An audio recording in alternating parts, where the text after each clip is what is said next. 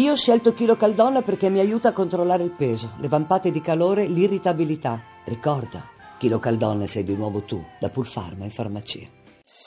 Voci del mattino. E parliamo di Raqqa, in particolare dell'invio di nuovi marine statunitensi eh, in Siria con Dario Fabri, responsabile per l'America di Limes. Buongiorno Fabri. Buongiorno a voi. Allora, eh, questa, questo stanziamento, questa piccola surge, definiamolo in questo senso, insomma, di questo gruppo di marini, si parla di un numero oscillante tra 400 e 1000, non è che abbiamo capito molto bene, eh, già arrivato appunto nel nord della Siria per sostenere le forze locali che si apprestano a lanciare l'offensiva. Sarebbero tra l'altro dotate queste truppe di artiglieria eh, pesante, tra l'altro diciamo, dovrebbe consentire questo ehm, diciamo, martellamento delle posizioni fortificate attaccate dagli islamisti alle forze curdo-siriane, le Syrian Democratic Forces, eh, di eh, avanzare verso il centro della eh, capitale, diciamo, siriana del Daesh. È così? Sì, è corretto. Gli Stati Uniti stanno cercando in questa fase di inserirsi con una forza maggiore nel teatro siriano per diverse ragioni.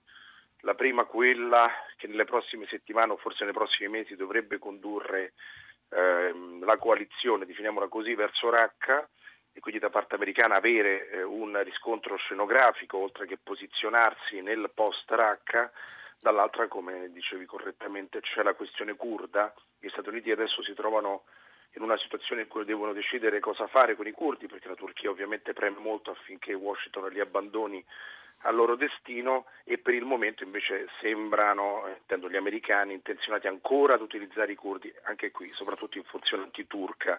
Quindi molteplici ragioni eh, per questa mini surge, appunto, come è stata definita. Aggiungo soltanto prima di concludere che si tratta in ogni caso di una decisione presa in precedenza, eh, quindi dall'amministrazione Obama piuttosto che da quella eh, di Trump e poi perseguita in queste ore dal Pentagono. Non siamo davanti ad una svolta, un mini certo. svolta che sia imposta dalla Casa Bianca. Però indubbiamente si tratta di un tentativo di riguadagnare una posizione centrale in Siria, come, come sottolineavi dopo gli ultimi mesi che hanno visto insomma, un netto prevalere della Russia, no? alleata di Assad.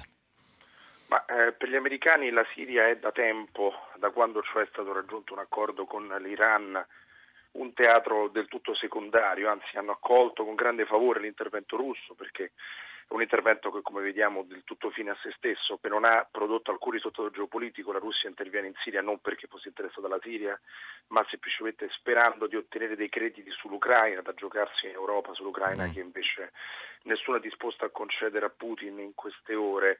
Eh, al di là della realtà che questa esiste, però ovviamente tutta una parte propagandistica, scenografica che conta, specie agli occhi dell'opinione pubblica internazionale, infatti ne stiamo parlando, certo. nella quale, come dicevo, scenograficamente gli Stati Uniti vogliono acquisire un maggior rilievo in loco, certo. ma, non di, ma, non di, fatto, perché appunto non è per loro un teatro, intendo, né nella più l'Iraq, la Siria molto meno non è un teatro rilevante. Senti, ehm, un'ultima ora ci sono scontri, due morti e dieci feriti in Corea del Sud, a Seoul in seguito alla destituzione della Presidente. E c'è anche allarme per una possibile eh, reazione della Corea del Nord, uno scenario ipotetico, accettabile, eh, comprensibili questo tipo di preoccupazioni dal tuo punto di vista?